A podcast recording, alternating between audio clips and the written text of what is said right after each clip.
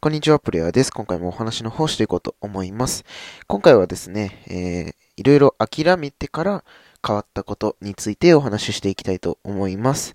で、僕はですね、あの、人間関係がね、えー、すごく苦手でございます。まあ、苦手というかね、あの、人付き合いはすごい楽しいですし、えー、いろんな価値観をいただけてね、あの、すごいいい、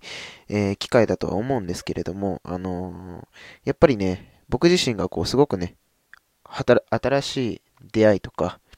まあなかなかこう、うーん、あまり喋ったことない人と、えー、おしゃべりするということがね、すごいこう、大変なんですよね。うん。まあ、これはね、あの、僕の、えー、HSP という気質がね、まあ、あのー、ちょっとね、関係していまして、うん。まあ、あの、人にね、すごい共感をしてし、しすぎてしまったりとか、うん。まあ、そういったところからね、こう、気づかれ、みたいなところで、えー、まあ、帰ってきてね、すごいぐったりしてしまうんですよね。うん。まあ、あとは、単純にね、コミュニケーション能力もね、まあそこまでないので、うん。まあそういったところでね、あの人間関係をね、えー、バッとね、あの、諦めました。うん。あの、実際ね、もう高校生ぐらいの頃からね、えー、人間関係はね、諦めました。うん。で、諦めて変わったことは、とりあえずね、楽になったんですよね。うん、友達作らなきゃとか、うーん、まあ、仲いい人を作らなきゃみたいな、そういうなんかこう、ね、なんかこう、すごい充実させなきゃみたいなね、あの、気持ちがずっとあったんですけれども、あの、その考えを持ってからね、もう、とりあえず、もういいやってね、とりあえず諦められるようになりました。うん。で、これって、あの、結構僕にとっては重要でして、うん。あの、やっぱり、